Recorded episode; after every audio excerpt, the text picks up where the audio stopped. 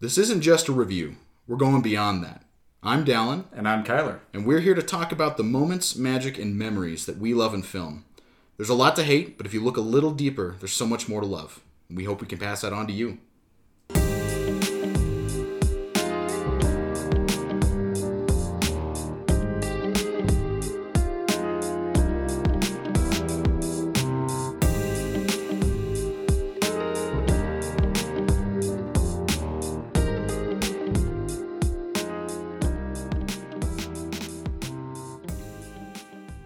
Right, Dallin.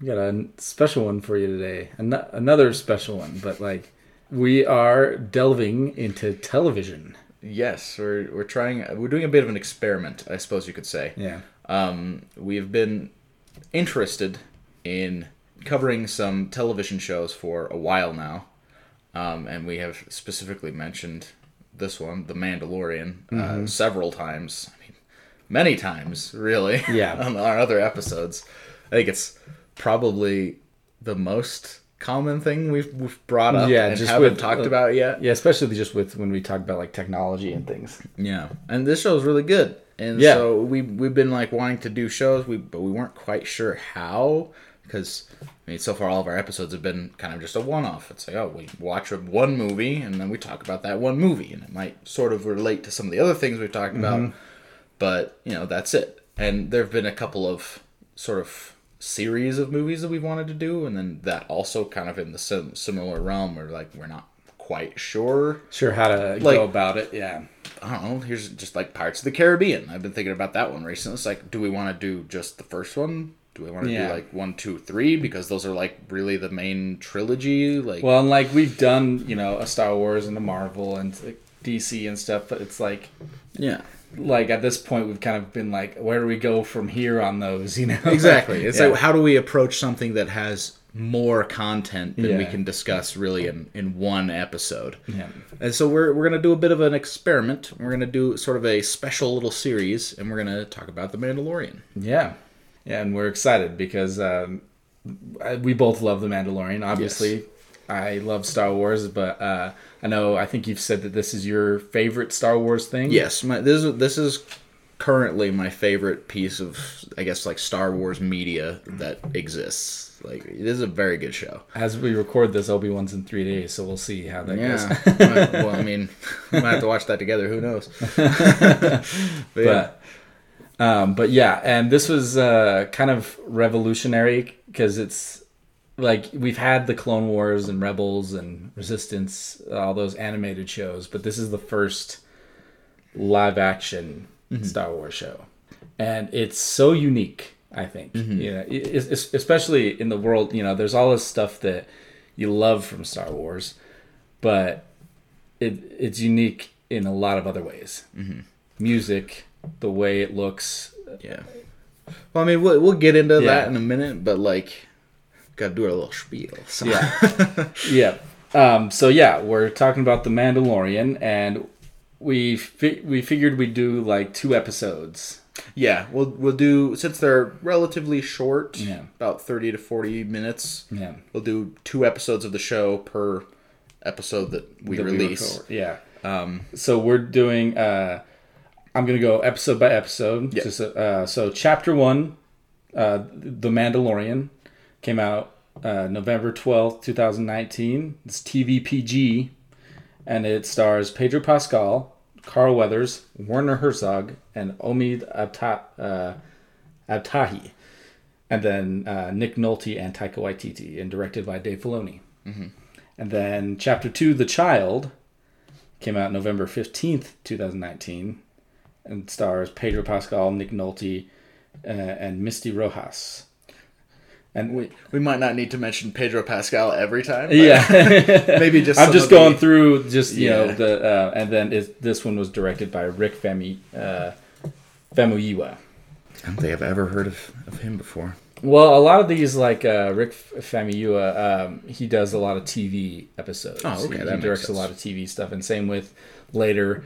Uh, the next episode, the third episode, Mm-hmm. is directed by Deborah Chow, who also directs a lot of TV, and she's actually directing the whole Obi Wan show. Oh, So, nice. yeah. Yeah. Cool.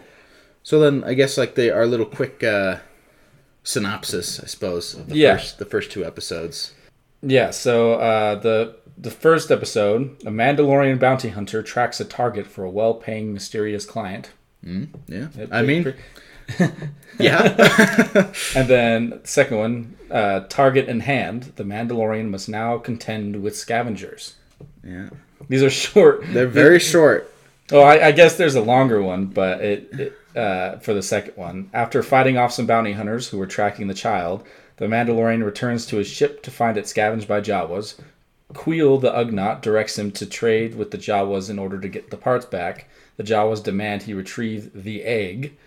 When the Mandalorian enters the cave, he discovers that it is a nest of a giant horned beast that attacks him. Oh man, yeah, Yeah. So yeah, it's it's, it's exciting. It It's is. been a it's been a long time since I've watched this. I don't remember if I watched them all um, when they first came out. like week to week. Yeah, because I remember back when they did originally come out, we were all really excited about it because you know it's a, cool new show. Well, and- and it, it came out too, like uh, when Disney Plus premiered, it, it came out. So and we, I mean, in our whole friend group, there a lot of us are very Yeah. invested in Star Wars, and then Yeah. also just Mandalorians are cool. yeah, Mandalorians are cool.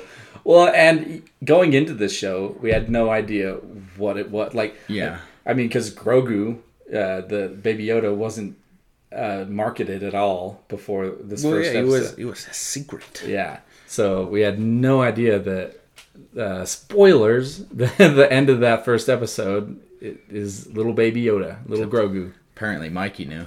Yeah, yeah. My uh, our friend Mikey, uh, who I also did a Star Wars podcast with, uh, we were watching it together, and he was like, "Oh yeah, what if that's like some uh, baby Yoda or something?" Just like completely joking. It's like sort of an offhand comment, Yeah. and then it reveals it is in fact a Baby Yoda, and he's like, "Oh, Yeah, when we saw the big ears, I was like, "No way, dude! no way you called that." And he's like, "I was just joking." it does that's pretty good." yeah. yep. So, and that kind of one thing I really like about it is in this first episode, you kind of up until that point, you know, you see him as a bounty hunter, as a mm-hmm. guy, kind of just. In my reading of him, he's he's kind of just like He's doing the job. yeah, he's doing the job. This is kind of all he has, and he's like doesn't really. He's like, okay, back to another job. I just need to get money for my Mandalorian coven. You know, coven, kind of.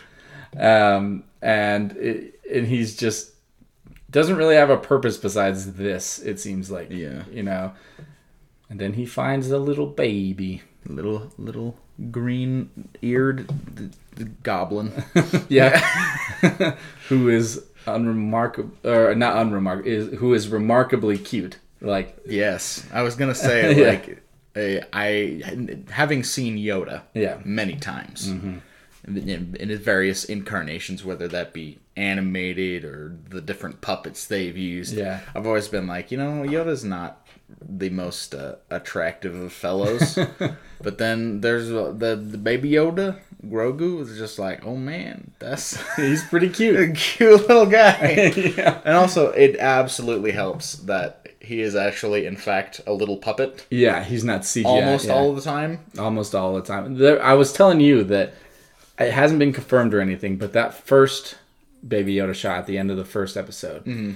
it looks different to me than the other Baby Yoda shots, and I don't know if it's because it's CG or what, but that like maybe they had to they did film it with a puppet, but it didn't look as cool. Like because he pulls down his blanket. Mm. And so maybe they tried to do it with the puppet and it just didn't look good. It wasn't quite there. Yeah. Yeah. And so they did it with a little CGI thing. Um, but yeah, most of the time he's a little animatronic puppet, and like you see him on like behind the scenes stuff. Like with, like with Book of Boba Fett, uh, Robert Rodriguez is one of the directors, and you see him playing guitar with Baby Yoda. Yeah. well, they all didn't they all like just carry him around on set Yeah. a bunch just just because like he's cute and also you know well, and they would have like the the people who were in control of him. You know, they had like little controllers that they would move his head and ears and Hmm. things. So when people would hold him, it's like he was actually moving and talking to him and stuff. You know. yeah. Um, there's the infamous picture of when George Lucas visited the set and was holding Baby Yoda like his like a child. yeah like his little grandchild. Pretty much, it pretty much is, you know, like George Lucas is the grandfather of the Star Wars universe. Yeah.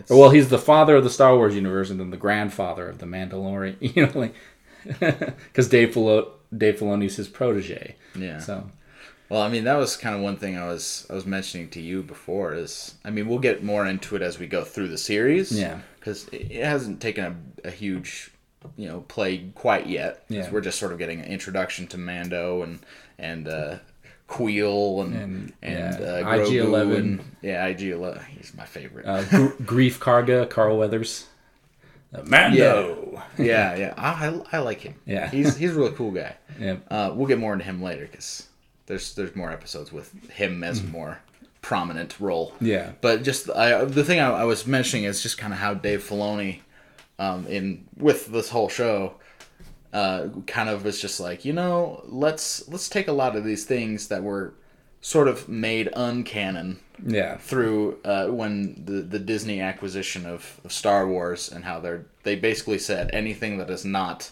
the main like uh, continuity of movies and what, what was it like the Clone Wars show Yeah. anything outside of that basically is not canon. Yeah, they had a reset button, and so pretty much so they could do their own thing with the new movies and also like the books and stuff, because they have this thing in Lucasfilm called the Story Group, where they have just like ten people who are. Uh, their whole jobs is to make sure things line up and make sure you know like Make sure the continuity is. it, at least consistent. Yeah, at least fairly consistent. Yeah, but yeah, they they kind of did a whole like yeah, none of this other extra stuff is canon anymore. But then, and I'm sure I'll mention it more as we go. But, but Yeah. Dave Filoni has sort of just been like grabbing characters from other Yeah, and- places and and, just like and- yeah. pulling them in and having them be mentioned or having them Yeah. show up and and just making them back into canon now. Well, one of the biggest cool. one of the biggest instances is in Star Wars Rebels. He brought back Grand Admiral Thrawn, Mm-hmm. who is a big character in the EU. So yeah, he loves to Yeah. pull things from the Legends books. Yeah, I know there's a lot of other books. I haven't ever read any of them. There's but a lot of Star Wars books and comic books, and yeah, it makes a lot of sense. Yeah. it's a very large uh, IP. So. yeah. and I have a lot of them. Yeah. but yeah, it's it's really cool, and it's really cool to see Dave Filoni uh, getting to this point because he started off as the animated guy. He he worked uh, before he worked on Clone Wars. He worked on uh, Avatar: The Last Airbender, and uh, I didn't know that. yeah, That's pretty cool. and Got uh, some, he's got, he's coming from a good place. yeah, and so he's just been an animated guy, and uh, he's always loved Star Wars, and uh, he he pretty much became, like I said, Dave or George Lucas's protege, because even while they were making Clone Wars, George Lucas was like, I don't know if I want to keep doing all this, but I know everyone loves it, so. Here you go, Dave. Here's some of these ideas that I have, and like, well, and like, you know, George would do things like, here's this idea I have. Okay, George, what is it? Maul's back. What? Maul's back. Figure it out. Where'd he come from? Where'd he go? Where'd he come from, Cotton Eye Joe? yeah. And, and so he pretty much just tr- quote unquote trained Dave Filoni in the Star Wars arts. And sort of just figure it all out. yeah, well, it's really funny. I, I read a, a interview recently where Dave said that if he was doing this show by himself, he would have never done Baby Yoda because uh, because he said that Yoda is Yoda, and that's kind of like stepping on George's thing, and so Yeah. having this other voice, Jon Favreau, in it, kind of being like, no, maybe we should try it. You know, kind of.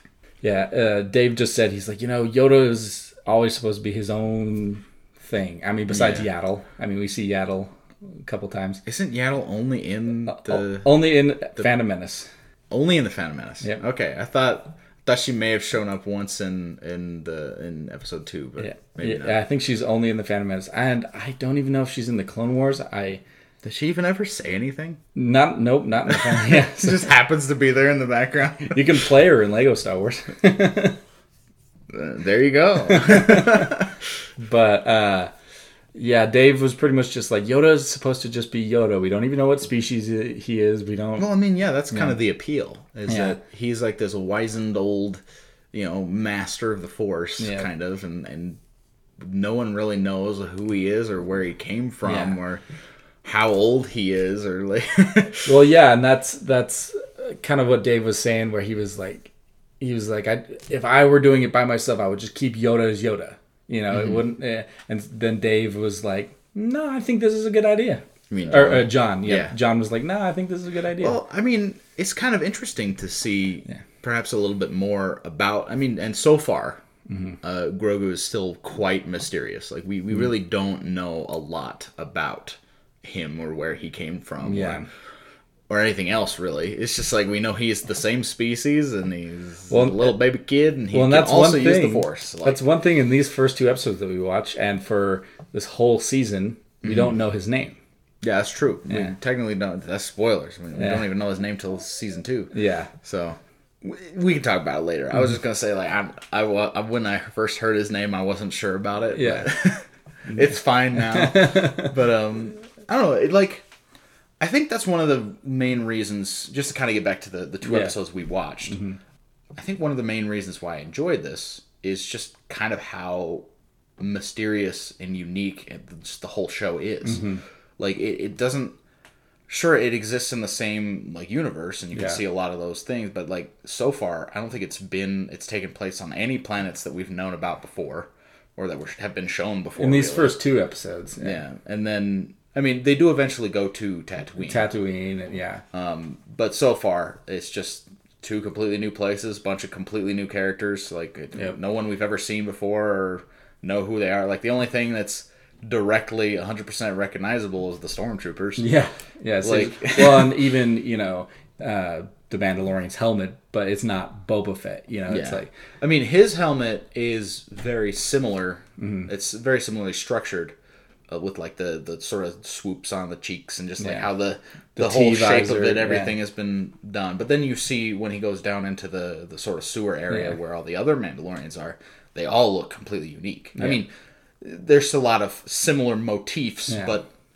when you put each of them right next to each other, they look different. well, yeah, like the armorer. The Yeah. she has the, the horns on her helmet, and uh, her It's gold. And, yeah, her helmet is very has different angles and uh, lines in it, and I think they the eyes, the eye bits, Oh, instead yeah. of just being sort of a line, they, they kind of have like a a curve. a curve. Yeah, it's where it's more of a like an eye slot instead Yeah. of just a, a little slit to look through.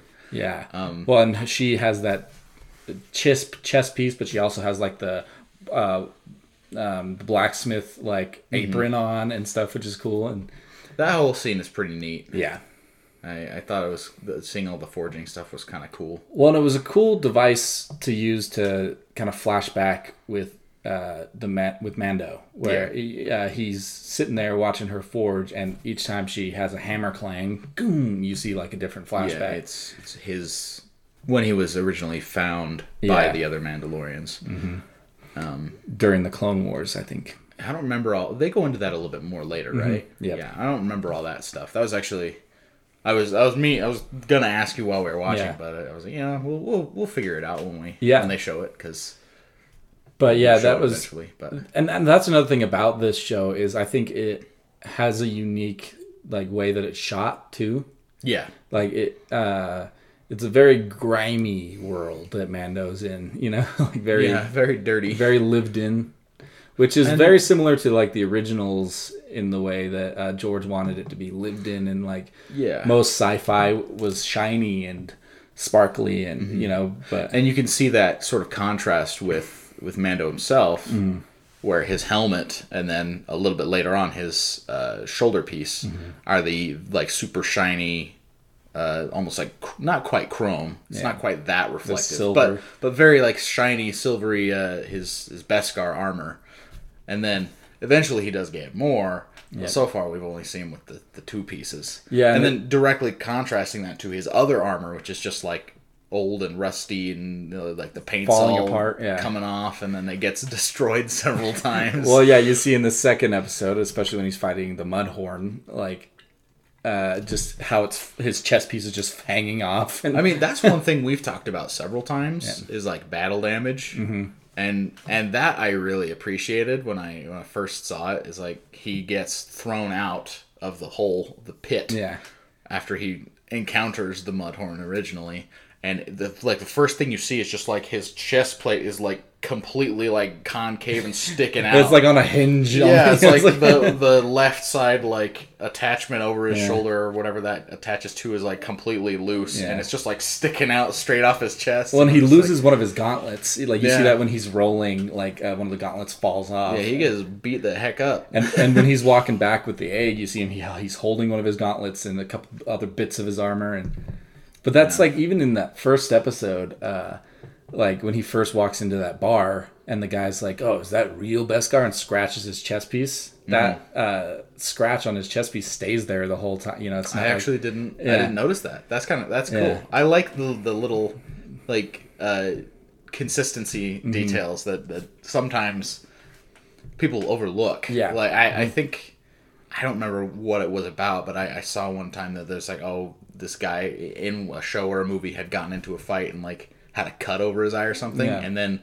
In a couple of the shots, like afterward, they had forgotten to put that on because Oh, of how things you know, things aren't always shot in chronological Mm-hmm. pros- almost never they're shot in chronological order yeah.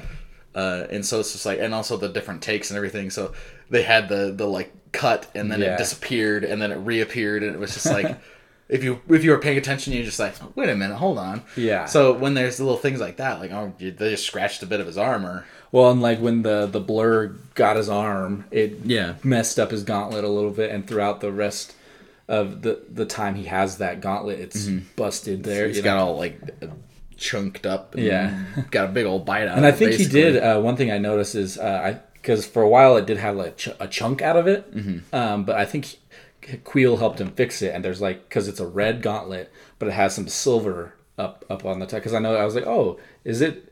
Is it back to normal? It doesn't have the chunk, but I saw that it had the silver there, and I was Yeah. like, "Oh, I think it was it. repaired." So Yeah, and I think this show is is a perfect example of why, like, I'm, how do I want to say this? Basically, I want to say it's a smaller scale mm-hmm. show, and so when you have something that's a smaller scale, it's perhaps easier to pay attention to those details because they might only have like one or two like costume people on set at a time. Mm-hmm. Like I'm I'm really not sure. I don't know. Yeah. But I would imagine it's not a huge amount of people. And then those people would be in charge of being like, okay, during this part of this episode, you have a da- your damaged gauntlet versus your fixed gauntlet versus your fixed damage gauntlet. Like, well, one thing I do know is like they all, they take a lot of pictures, a lot of you know like okay, this is how you look in this scene, just so like we know the continuity and stuff. know? Yeah. Well, I mean, I, this is kind of a, an interesting tangent that I just now thought about. But I've I used to watch, and I still do occasionally. Watch um, Adam Savage's Tested on YouTube. yeah, and he worked in the film industry for a long time. In fact, he, worked on several of the Star Wars. yeah. films. He worked on the prequels. yeah. yeah. He did a lot of miniature work and and things like that. him and um oh gosh, this is uh. uh, Is upsets me that I can't remember his name. Who's the other guy uh, in the MythBusters? The oh, Jamie Hyneman. no, no, no, no. the- One of the three. Uh, the black hair. Um, Grant. yeah, Grant. Yeah, Grant Imahara. who was unfortunately He passed, away, unfortunately. But, he also worked on the Star Wars movies. I think that's how they met originally. I think so. Um, they both, I think, uh, helped with designing the uh, Kaminoan city in the episode two. the the like big old dome things. Yeah, yeah. There's like, them painting it and the- the pictures of them painting. It I and think stuff. I actually think I, I saw something about him talking specifically about those. Yeah. Regardless, just kind of one of the things that I've I've sort of learned from his videos is how like when they make props, they make so many different versions Mm-hmm. of the same thing. Like I bet there's like six different versions of the Mando armor. Yeah. And some of them are like, okay, they've got a little bit different details, or like this one's damaged, this one's normal. But it, it also could just be like, in case something gets damaged during a stunt, we Right. have another one. We can Yeah. just like take off the chest piece and put on another one. Well, and then you look at things like his weapon. There's probably like several versions of his gun. There's Certainly. a, a rubber. a, there's most likely a rubber one that he has, so when he does stunts, he doesn't land on it and, hurt, hurt himself. himself. Yeah, exactly. Um, and then like uh,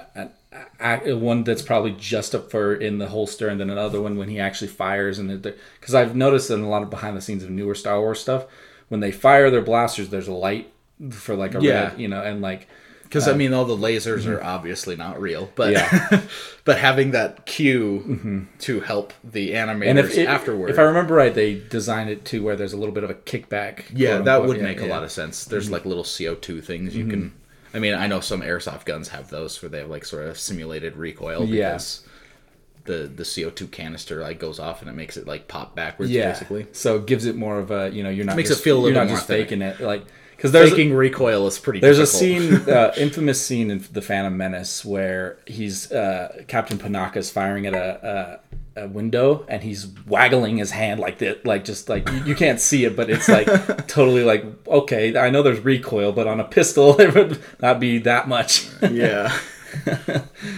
and so it, it gives it that little bit more of a realism. Yeah. But It's yeah, just because like it moves so fast. It's difficult. Like your hand can't move that quickly Yeah. and in quite the right way. So so having something there to actually you know simulate that for real Yeah. and make it at least close to what it might actually be like.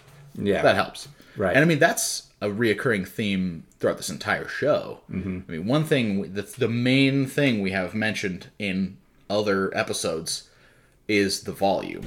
The Yes. the giant space they created with big old LED screens that they can film in that allows them to basically the, the backgrounds of every shot like they can just be there even though they're CG even though they're like not real and they're these simulated created environments they can still effectively be there Yeah. for the camera but also for the actors Well, yeah, because like you know, green screen and blue screen did its job and still does its job, still has its purpose. But like you look at Mando, and especially you know in, the, in these first two episodes, and then especially later, he's this big chrome, almost chrome guy. Yeah. And so if he was in blue and green screen, they'd have to paint a lot of that out. I mean I think we mentioned Yeah. some stuff about specifically C3PO mm-hmm. like Revenge of the Sith, he's this gold chrome robot Yeah. that they had to paint every piece of green out of him. and the the like there's a term for it i don't remember what it is basically the the like overspill of the green reflection and it's not just on reflective materials Yeah. like on human skin too Well, yeah, and like, like, in hair Mm-hmm. and things like that like that green that just from the background will just coincidentally end up on your face Yeah. and on your hair and other things and so they have to go in and correct all of that every single time and that's why sometimes it's easier to just completely replace like someone's head with a cg double for like Yeah. some some scene right. and so with this, having these LED screens where it is projecting the background, they can just film it directly. They Mm-hmm. Oh, don't, yeah. They don't have to do any. I mean, there's. I'm sure there is still some like touch ups that they do digitally afterward, Yeah. but the fact that they can just have a camera and just film like him walking through that little canyon, yeah. and it just looks like that directly in the camera. And it helps with like the lighting is because that's one thing I've heard working on blue and green screens is it's like okay we're supposed to be in a desert we gotta figure out this lighting real good you know to make it look like it's desert you know sun Mm-hmm. beating down on this person but with this with the led screens you have that simulation of the sun beating down on him and so it you have that reflection of the sun in his helmet or what you know and it helps with that like you Mm-hmm. Yeah. said there's probably still stuff done after the fact but Mm-hmm. like For sure. it, it's just really cool and it's really cool to see how the actors feel about it because like i've seen especially interviews lately with hayden christensen and ewan mcgregor who have worked in both of these types Yeah. of situations where they're like yeah it was tough to work in a green screen like mean- pre- predominantly a green screen it's kind of a meme, but Yeah. like there's that shot of of um, Ewan McGregor in the speeder like dancing, Yeah. being goofy, and it's just like this big old it's this speeder, Yeah. but it's in a completely 100% green room behind him. yeah And then people have like Compton like crazy explosions and stuff in the background just to be funny, but like But yeah, it's like Hayden said. He's like, yeah, back in the day, it was like you had a lot more that you need to rely on with your anima- with your imagination. Mm-hmm. But now he, he like everyone who, who I've seen who's interviewed about like working on Mandalorian and stuff, that says it, it's crazy. You know, Well, how it's, it's like it's groundbreaking. Yeah. It's it's revolutionary. And kind of like what I was saying earlier, it's it's a smaller scale project. Mm-hmm. And this the whole like this whole volume, the the space that they created with these LED screens, it that's part of the reason why they could have such a quick turnaround on the the second season and like the first season as well. But Yeah. it, it was because like they had all this stuff digitally created, um, and then they could just sort of like push a button. I mean, it's a little bit more complicated than that, but like quote unquote push a button and Yeah. then just like boom, the background changes to this other environment. Yeah. And then they can synchronize the camera in real space to a camera in digital space so that as the camera moves around, the, screens change yeah. to line up properly. I actually saw a, a a back behind the scenes shot they had taken from a separate camera looking into the volume as they were filming. you said it was the scene where uh, him and Grogu are walking through the canyon, Yeah, right? it's the beginning of the second episode. I Yeah, want to say where he gets ambushed by the the couple of other bounty hunters. The. Trandoshans, yeah. Yeah, and so it's it's fascinating. You can see as the camera moves, the background just like changes, and it'll like fade in and out of like these different. It's like there's almost like weird lines in a few spots. Oh, yeah. But from the perspective of the camera, the main camera, Yeah. Mm-hmm. it makes sense.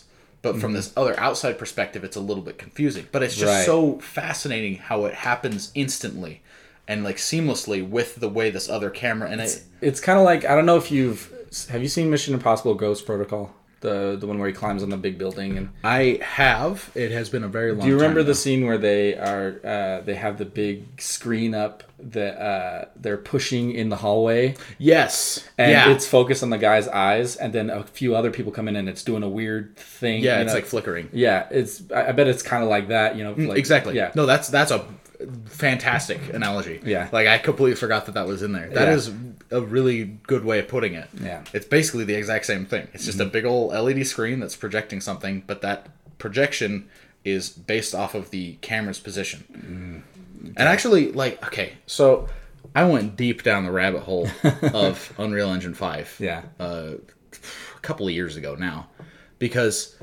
I've like I've been trying to get into the video game industry and that's what I'm going to school for currently and so it's, it's always been something I've been interested in but they started coming out with these videos about Unreal Engine 5 and how it can create 100% photorealistic environments. It's nuts.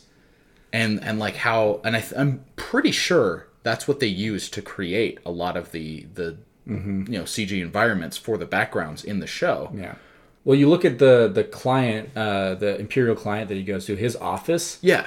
I, I would have no idea that that entire office, besides like the desk, was CG. Yeah, was the, the desk, the chairs. I think maybe like one pillar, yeah, maybe, and then the stormtroopers. yeah, That was all that was real in that whole scene. Yeah. And he walks into that room, and there's like all the stuff. There's like like big old tanks and like a bunch of different like consoles Yeah, and doorways and stuff, yeah. and like th- this a complicated room, but it's all fake, yeah. And it's it's fascinating. Well, like even the, I've seen some behind the scenes of that set. The the, the ceiling, it, there's no ceiling, you know, Mm-hmm. Yeah. like and so yeah. And so just the fact that they can synchronize that CG space with this camera and have it all like seamlessly work yeah, in real time is amazing. yeah, it is. And I just I can't wait until this kind of technology gets used in a bigger like a movie, like a, a big old blockbuster movie. That that's going to be amazing. oh yeah, Because the like again, smaller scale, this room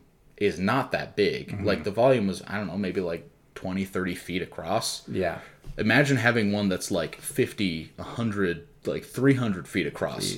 They'd probably have to have different panels of leds but still like yeah, imagine like them shooting the final uh fight scene with like thanos and the avengers from endgame with a giant led screen in the background Where you see where you can look lo- up and see his ship you can see the leviathans. You can- Exactly. yeah, Like you can see all that stuff in the background. Yeah. And like how there's all the water like pour, trying to pour in Mm-hmm. and, and the giant crater and everything. Because when you look at it, how they shot that, it's just a big old green screen. Mm-hmm. And that works. But if it wasn't that way, like here's another thing uh, Dune. yeah, We we raved about how amazing that that movie Mm-hmm. looks, and one of the reasons why it looks so unique is because Denis Villeneuve. I was, I was going to say, I almost Villeneuve, forgot his yeah. name for a second. He insisted on there being natural light as much as They possible. shot on location a lot, right? Yeah. and they still used, I think, like green screens and stuff around the sides and around the back, but like Well, yeah, because a lot of times what they do is they when they shoot on location, they need like uh, they're like, oh, that behind them doesn't look quite right. Let's Yeah. just put a big old green uh, Exactly. thing behind them, and then yeah, so, but they used natural real light Mm-hmm. on like as they were shooting and they just used those those screens to sort of you know fill in the background Right, yeah. and make it all cohesive and i think that's like i don't want to talk too much about it but like it's it's just like it, it's so distinct yeah, because of that. And I can just think of so many of the different shots where they get to Arrakis and they're they're like looking out through the desert and just the way everything looks in in the air around them is just Yeah. like so different than what I would expect. And it's probably because they didn't use studio lighting, they used the sun. yeah. and that's one thing that you know helps with it. Like obviously, it's still not shooting on location and everything, but like there are times watching these Mando episodes where you can be absolutely fooled into thinking that they Mm-hmm. did shoot on location. Yeah. Like him walking through that canyon. Exactly. like, there's no way I would have thought that they didn't go somewhere to shoot that. Or, or at least built something. Yeah. Like I, I would have I would have expected that to be a practical set to some extent, and then Mm-hmm. Yeah. they just filled in some of the background with Yeah. CG. But like Right. the fact that they maybe built like two or three rocks, Mm-hmm. and then like perhaps some some of the ground was was like I don't know I don't know if they had too much different elevation or anything like that, but like most of that was just the screens, yeah, and it works so well. it really does. Yeah, it's it's nuts. Uh, like Yeah. But then on top of that, they also did do some I, I mean they did do some good work with practical effects Yeah. and like actual sets. But now that I'm saying that, like I was going to say the interior of this ship, I would assume is probably a practical set, but it's entirely possible that it just isn't. And I can't tell the difference. Yeah. And honestly, I'm really happy that I don't know. like it's just so cool to me Yeah. that it's like I I honestly couldn't tell you. Yeah. I'd have to actually go look at whether or not like go look at some behind the scenes stuff, see if did they build his ship.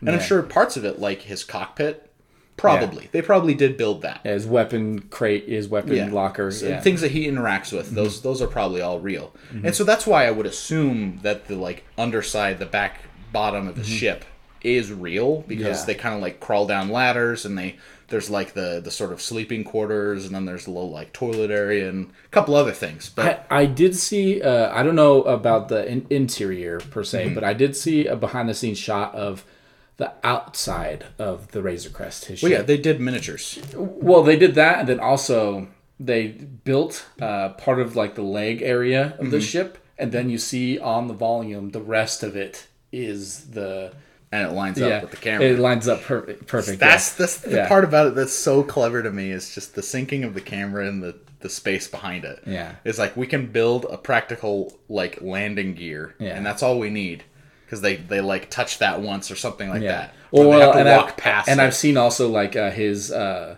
uh, his entrance, like or his uh, you know the. Uh, the sort of like the the bay door yeah, the, the bay door. They built that bay door, but the rest of the back of it is the volume. and that's why it's so cool Yeah. it's so versatile that they can just be like yeah we only need this part that he's going to stand on directly interact with Yeah. the rest of it can just be a, a model yeah, in in 3D space and then project it in a way that lines up perfectly.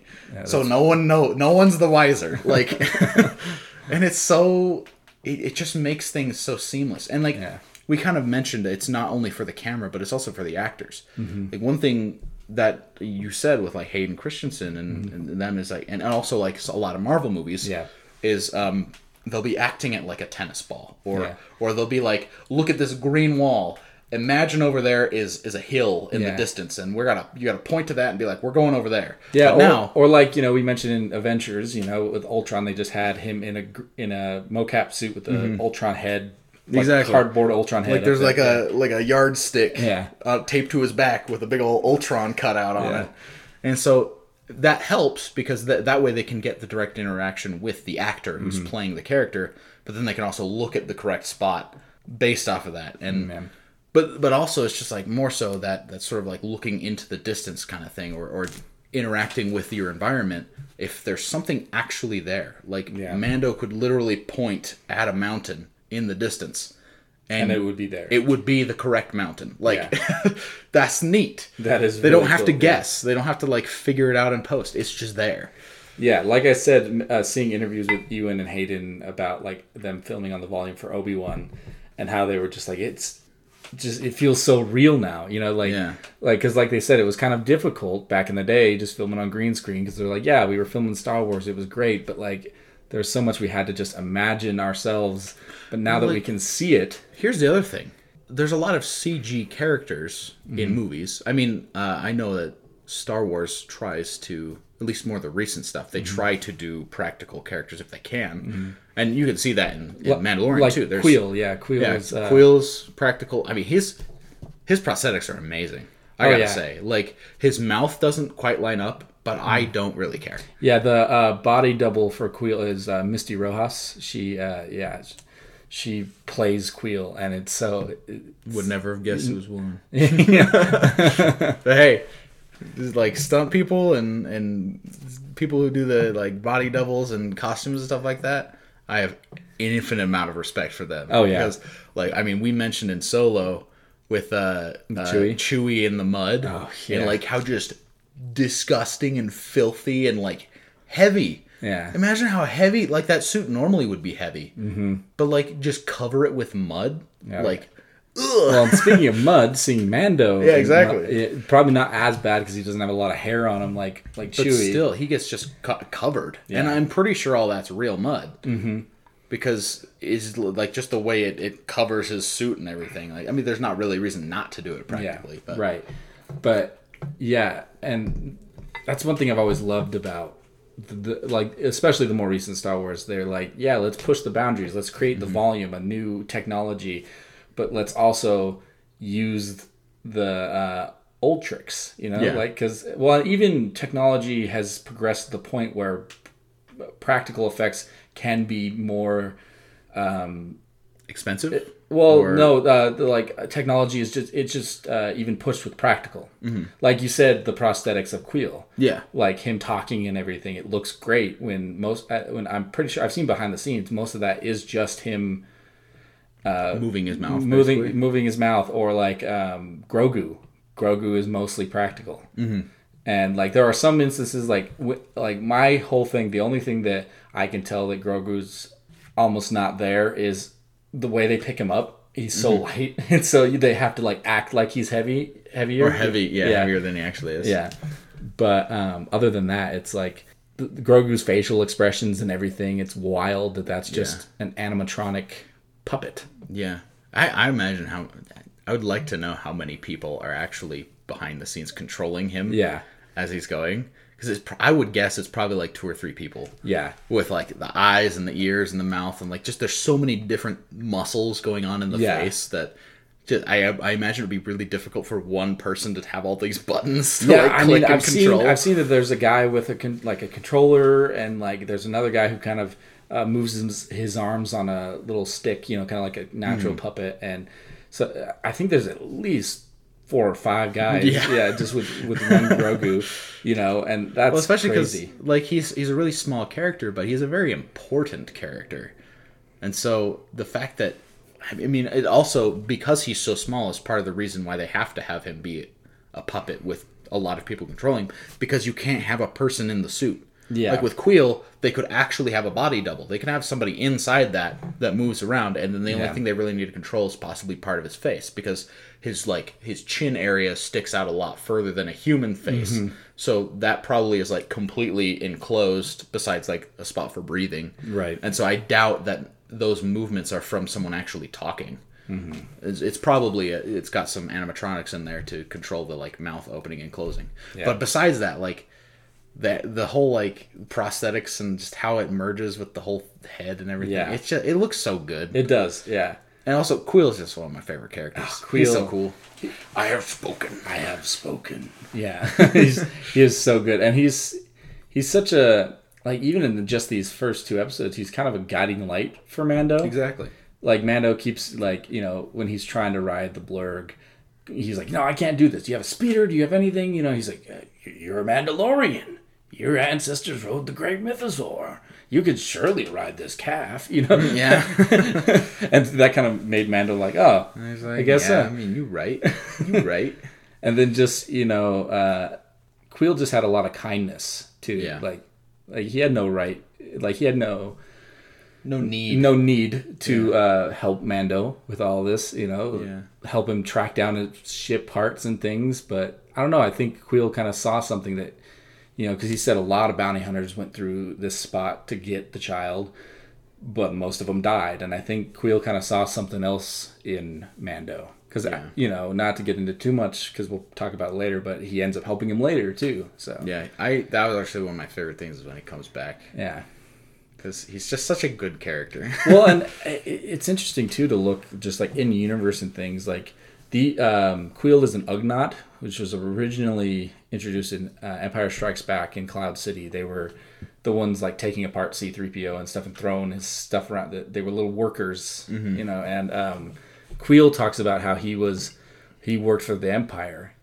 And it, it was it was really interesting seeing his perspective on like Mando would offer him money and he'd be like, "Oh, nope, Yeah. I don't need that. Or like Mando offered him a job, and he was like, "My time of servitude is is done." Yeah, you know. worked a lifetime to escape servitude. Yeah, so.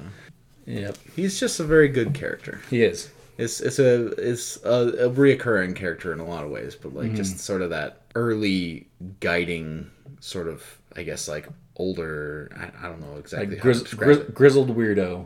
Yeah, he's a bit of an outcast, yeah. but just the way that he gives Mando and, and even Mando like he himself is very smart and very wise in a lot of ways. Like Yeah. uh, jumping ahead a little bit, but like you'll you'll see it a little bit um, in his interactions with the the Sand People Oh yeah, in season two, and but now maybe he learned that. Maybe that's part of what he learned from from Kuiil is like how to interact with these other cultures yeah. in their way, not necessarily your way. well, it Because seems like it seems like Mando also he takes in. He's willing to listen. Like he is brash. He is. You know he disintegrated all these Jawas because they took away his. they were currently stealing his, his Yeah. ship parts. Um, and, and like that scene where they're talking with the Jawas, she's like, "Do you understand this?" and shoots the flame at them and everything. He's brash, but like I think he's willing to listen. And so I think you know maybe there was a time where he was on Tatooine and the Tuscans ambushed him, but he was like, "I'm not gonna straight up kill you right now because I feel like you guys could all kill me." well, he understands their perspective. yeah,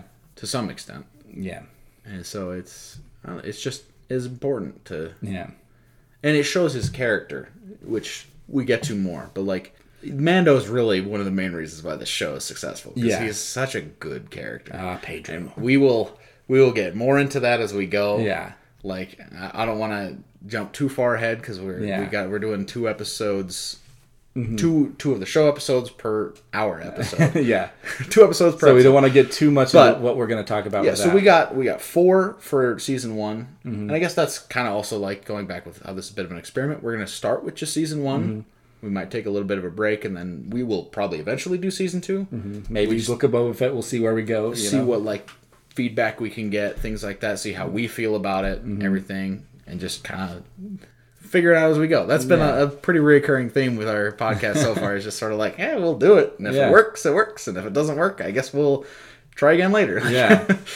so far things have been pretty good. Yeah. But- well, and so far I've really enjoyed talking about this. Like, Yeah. Well, and there's one thing I wanted. You know, you said not to get too far into things, but Mando's character, Mm-hmm. like, I think that really shows is you know when this show was first being like advertised and things, we're like, oh, we're getting a badass uh, show about a bounty hunter. Who, who doesn't take no crap and we get that Yeah. you know with that uh, we got you four to one i like those odds you know Mm-hmm. we get all that but then at the end just that choice that he makes you know uh, he's a bounty hunter he could have just let ig-11 kill grogu he, he could have just let him you would have gotten paid for it. yeah would have gotten paid for it yeah because he said as long as there was proof of termination he would have still gotten paid and so but like just that look that he had well it's funny i say look when you just see We'll his- get more into that. I, Yeah. That's something I really want to talk about too. But yeah, um, but like that decision that he has that starts this whole series off of shooting IG Eleven and taking the child. yeah, and how quick it was too. Mm-hmm.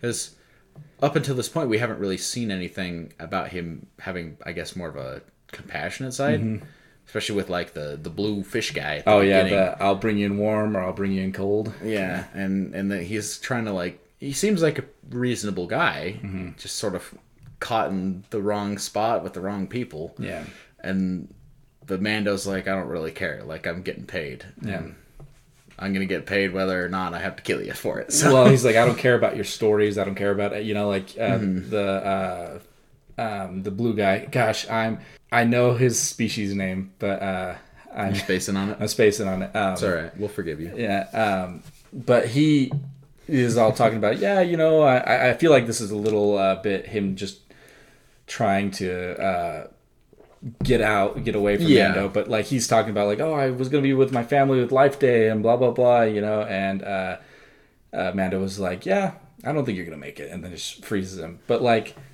with with Grogu, when he sees Grogu, it's like you even see kind of his body change. You like he kind of and like when Grogu reaches out his hand and you see his finger go, you know, it's like I don't know, it, it like it changes him even in that moment, which is kind of cool. And I don't even think he knows it yet because as we'll talk about later, mm-hmm. there are other things that happen that it, it's just it's really cool to see a character who we don't see his face at all mm-hmm. Go through all of this and be able to still Have very emotional reactions to things Yeah. when it's a metal helmet. yeah Like like there were a lot of times where like you know especially when he was talking with like ig11 and he would like move his head in a certain way or whatever where you're like oh i can tell he's surprised or, or, or like annoyed mm-hmm. or you know like and that's testament to not only pedro because actually a lot of times pedro isn't in the costume it's mm. actually brendan wayne and oh man i i want to i want to credit him there are two main guys who are in it's basically like the stunt double. Sort yeah, Of. Brendan Wayne and uh, I think it's uh, Barry Lowen. Oh no, that's chapter two. He's Mandalorian, but anyway, there are two. Uh, uh, I, I would love to credit him, but it's Brendan Wayne and there's another Next guy. time. Yeah, Yeah. We'll, we'll, we'll do some research. Brendan Wayne is actually the grandson of John Wayne, the uh, actor, uh, famous cowboy. Yeah. yeah. Um, but anyway, uh, yeah, they're in the suit a lot, and so credit Mm-hmm. to them for their body language and things. And Well, yeah, this the whole direction of Mando. We'll get into it more. I specifically will when it becomes more relevant to the episode Mm-hmm. we're talking about. Yeah, yeah, but he it's just it's really good. That's one of the main. Well, one of draws one of my show. favorite moments in the first episode is when they're like, "Well, how do we get the door down?" And then both him and IG Eleven like slow turn to toward the gun That's actually one thing I'm curious about is how much of IG Eleven is is practical. Well, I know that there was at least a practical droid on set, but I, I think his know. legs are CG. yeah, His legs look a little bit different. There's a couple times when you see him walking around Mm-hmm. and his legs just. It's hard to quantify Yeah. how it's different, but it just feels more CG than his upper body. Yeah. But just like the way his his like head moves specifically with the like the eye bits Oh, like yeah. Mm-hmm. rotating around that I would totally expect at, at least sometimes for that to be practical. Well, it's funny in Empire Strikes Back when IG-88 was a thing. He was just a big old robot that was bolted to the ground. That was pretty much what he. He just stood there. yeah, that's pretty much what he was. I think his arms may have moved or something, but Yeah. like, it, and I think like, uh, Well, he like- was only in a few scenes. he was only in that one scene with the Oh, bounty hunters. yeah. the no disintegrations. Yeah. Uh, which we see in this. The, that's probably. I, I'm wondering if that's what Darth Vader meant. Yeah, don't don't disintegrate people. but It's not very nice. yeah, it's really cool, and we'll get more into IG11. Maybe we can look into some of his behind the scenes stuff. And Mm-hmm. I think this was a good, uh, good little first Yeah. first talk about about this show. and kind of along the lines with this being a bit of an experiment, it, it looks like it's not quite true for this episode, Yeah. but they might not be as long as we normally do. Right. Just because, like I said, it's about two half-hour episodes, like Mm-hmm. half hour to forty minutes, which even if we're watching two of them, that's still shorter than a whole movie. Yeah. So, and then also with the fact that we don't want to jump too far ahead, which Yeah. eh, we might not have done such a good job this time. We'll, we'll I think we did a fairly yeah, good we'll job. okay. We did Yeah, okay, but and then and then I feel like also in the other episodes we don't want to keep treading on things we've already Yeah. talked about. don't want to jump ahead. Don't want to reiterate. So Because I'm sure throughout this we will continue to talk about the volume, but like, uh, yeah, I don't- probably not go in as, in as in depth. Yeah. as we did this time. Mm-hmm. But yeah, we, we they might end up being closer to like thirty minutes to forty five minutes. Yeah. But we figured that's okay. It's a bit of a special little experiment. We, and, we don't know and, exactly and I think that's why go, I think that's why we did we want to do two is because Mm-hmm. uh, if it was just one episode, I'm not sure we'd have enough to talk about. yeah but also, we didn't want to draw it out too long either. Talk Right. about eight individual episodes and Yeah. eight of our own individual episodes, like Yep. it might just take too long to get through everything. So we figured doing two at once would be a little bit better. Yep.